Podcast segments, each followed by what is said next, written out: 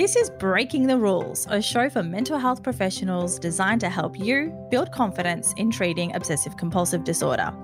I'm Dr. Celin Gelgec, and I'm a clinical psychologist who works extensively with OCD. And I'm Dr. Victoria Miller, but you can call me Tori. And I'm a clinical psychologist who works with young people, including those with OCD. Through our shared professional experience, we've found that effective treatment of OCD requires commitment, creativity, and the recognition that things can sometimes get a little messy. They sure can. We want to empower clinicians to be able to work with their patients in new ways to treat OCD with confidence. We were so humbled to be interviewing Dr. Jonathan Abramowitz today. Dr. Jon Abramowitz is a world renowned clinical psychologist and professor in the Department of Psychology and Neuroscience at the University of North Carolina in America. Jon specializes in the treatment of OCD and other related disorders and has done so for the past 25 years. During this time, he has conducted several research trials leading to over 300 scientific publications. He trains clinical psychology students, has worked with a countless number of people with OCD, and has authored several books and book chapters. It's no wonder he's recognised internationally as a leading author on the treatment and study of OCD. In part one of our episode, you'll hear us talk with Jon about how he came to be involved in OCD research and treatment. And through this discussion, he shares with us the evolution of the inhibitory learning model and how it can help modify ERP and the way that OCD is treated. Let's get started. We are really privileged to have your time today to be talking with us about OCD. I suspect that most people will know of your work. I suspect a lot of people have your publications in their libraries and have probably come across, without knowing it, a lot of your concepts and a lot of your research in the work that they do or even in the treatment they're receiving. So it's a real gift the time that you're giving it to us today. So thank you for joining us. Thank you. That's really nice of you to say. I appreciate it. And I am honored to be here as well. Love talking about this stuff.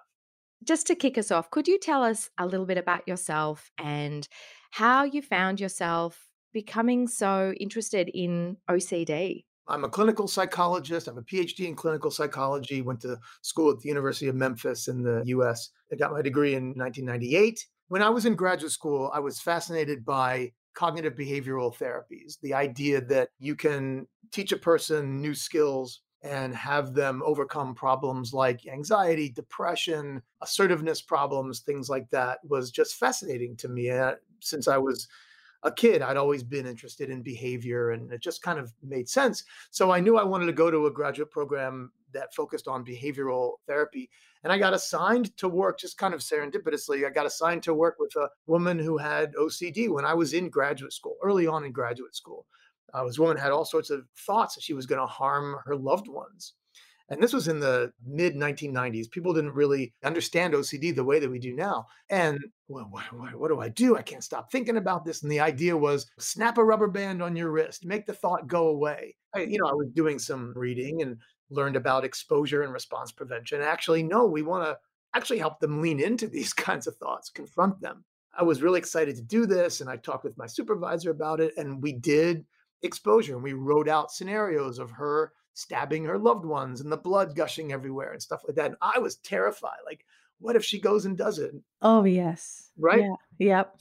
well, it worked. Like, she somehow I got her to think about these kinds of things and confront knives and sleep with a knife on her night table while her husband was sleeping next to her. And let's see if you stab him. I didn't think she would, but I didn't know for sure.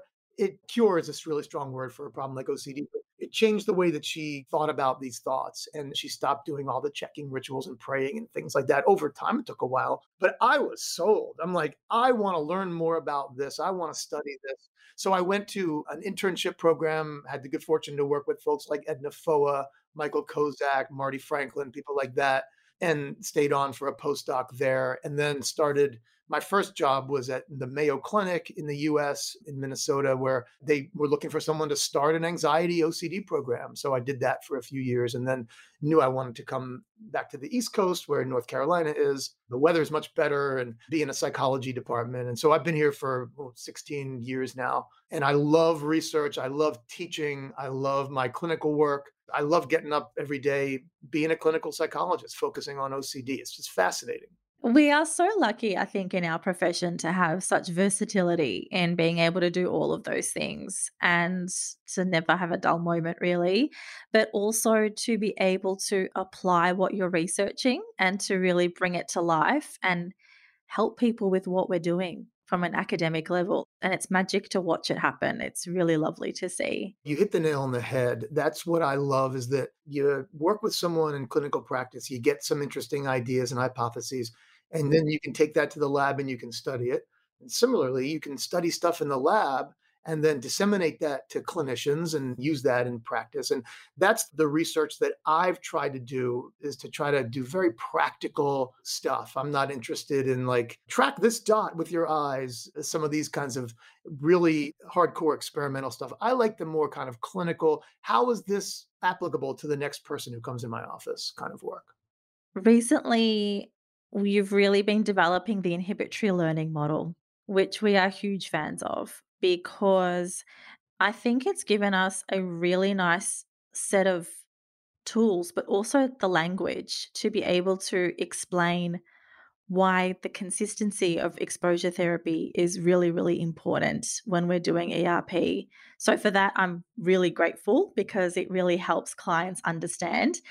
But for those that aren't familiar, do you want to shed some light into what the inhibitory learning model is all about? Sure, absolutely. So let me just start. For a long time, the idea was that when you do exposure therapy, the person confronts their feared situation and their anxiety goes up. And then if you just kind of wait it out, that anxiety gradually comes down on its own. And that's a natural process and it usually happens. And that's called habituation. And for a long time, it was thought that habituation was kind of the same thing as learning right? That once habituation happens, yeah, the person learns to not be so afraid. And the person is basically learning to not be afraid in front of whatever stimulus that they're afraid of if you repeat this over and over again. It turns out that more recent research on the way that humans learn and remember stuff shows that that's actually not how it works. It used to also be thought that the fear was replaced by a safety association that so like if I'm afraid of dogs, for example, and I do exposure over and over again and my anxiety comes down, then I learn dogs are safe. I don't have to be afraid. But it turns out that that's not how it works. We don't replace the fear memory with safety memories.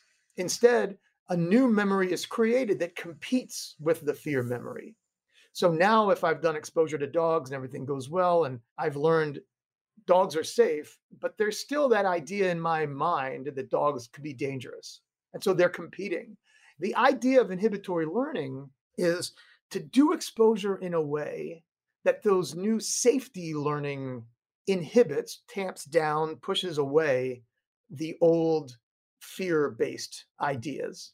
They're still going to be there, they're still going to be competing, but you want this the next time I'm around a dog, I want that safety learning to win out. So there are these different techniques that we can do when we're doing exposure therapy, different techniques we can use that help that inhibitory learning for the new safety learning to inhibit the fear learning. And really, there's a handful of strategies that are basically just scientifically derived from that model. How can you forget a fear? It's such a primal thing. It's near impossible to forget something that we're fearful of. And we see it in trauma theory as well, you know, in a sense of it's about learning how to cope with the triggers that you're having and to lean into that, but still do what you need to do in life as opposed to that hamstringing you and not being able to do what you need to do. And as humans, like we need fear. We are built to be afraid. That's the fight or flight system that's kept us alive for eons in a hostile environment when there are predators that back in the day that were bigger and stronger than us. Now we're more or less at the top of the predator chain, but it wasn't always like that. And we needed that fight or flight response, that anxiety response to survive. So we're built to really easily become afraid of things. It's, you know, thank goodness for that. It helps us survive. Similarly, we're built that it's harder to learn to feel that something is safe once we've been afraid of it. It's really difficult to learn safety, much more difficult than it is to learn to be afraid. Can I ask then, why do you think it is that in some instances we can habituate and sometimes we can't. What do you think that's about? Do we understand that? Because we know that, you know, sometimes when we're treating OCD, sometimes people are able to experience relief from that anxiety or they are able to habituate to that trigger and they are able to really move past. And sometimes they can't. And it's about coexisting with that anxiety and living life in spite of the anxiety. So, I mean, do we have a real understanding as to why sometimes we can and sometimes we can't? It's a great question, Tori. I have a sense that when habituation is not happening, it's because the person is kind of white knuckling it and they're fighting it. And you're more likely to get habituation when the person really says, okay, I'm going to really put myself out there and really see that this isn't dangerous.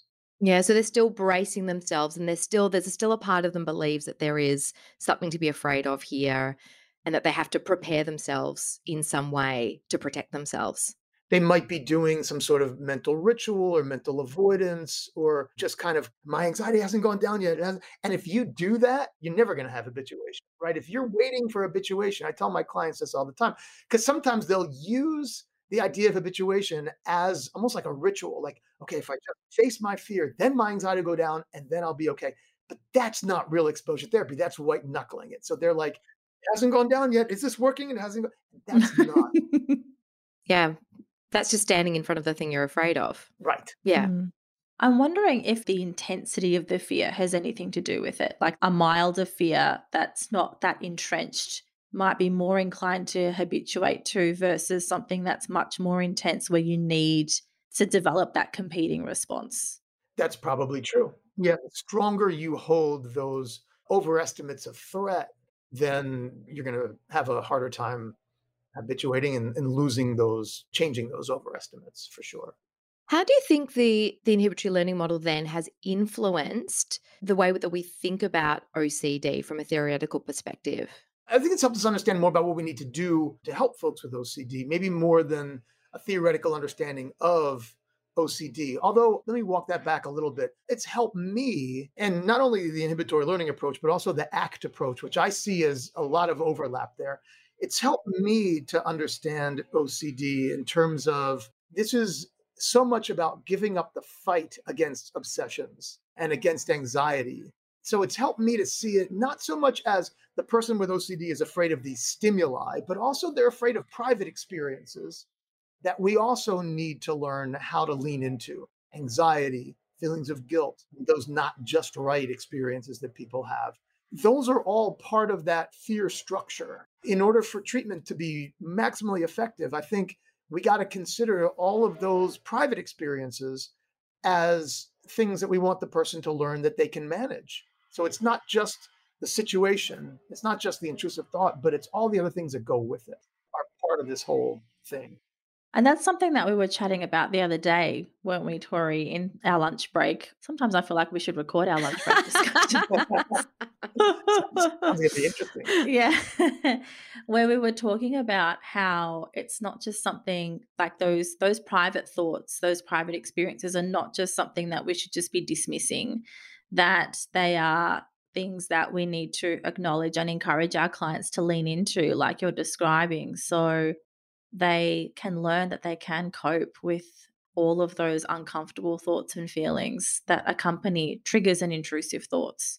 Yeah, a big push of the inhibitory learning model and ACT is fear tolerance. And the ACT movement would say, well, not just tolerance, right? You wouldn't just tolerate your friend, you would welcome them into your house. So you want to welcome fear and anxiety and guilt and all that, because those are just emotions. So fear, being open to private experiences like fear, unwanted emotions, unwanted thoughts. Tori, back to your question before, I think those are things that were overlooked as part of OCD.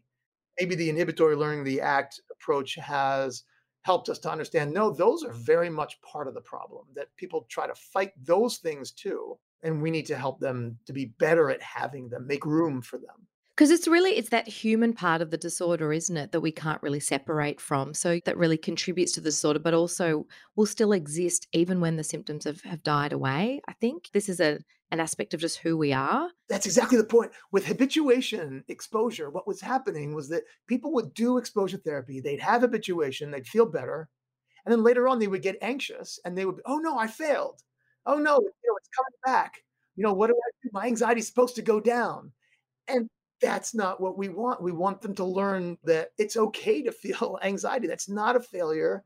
So, inhibitory learning exposure helps the person learn not only is the situation dangerous, but those feelings, they're also manageable and not dangerous. I imagine it would help manage relapse rates as well, in a sense of, which is an extension of what you were describing before, where clients often go, I'm not doing treatment right, I'm not habituating, my anxiety is not going down, or even why aren't I feeling anxious? Like constant doubt. Whereas this approach kind of really strips all of that back, opens it up, brings in the human element, and makes room for all of that, which I think, anyway, anecdotally helps manage relapse. Absolutely. And actually, the focus of the inhibitory learning approach is on long term maintenance.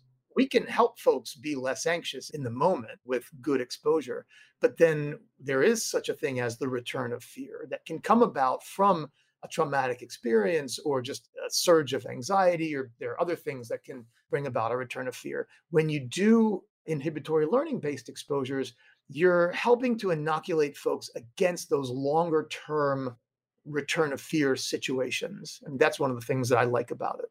I think one of the big barriers, I mean, we've probably all come across in treating OCD is, I think, is that societal position that we've all been taught that actually status quo or our normal state is to be anxiety free and that anxiousness is actually a mental health problem. I mean, I know it's a big part of the psychoeducation and something that we have to thread through our therapy, but I actually find with some clients is very hard for them to let that perception go and that desire and that wish to be anxiety free.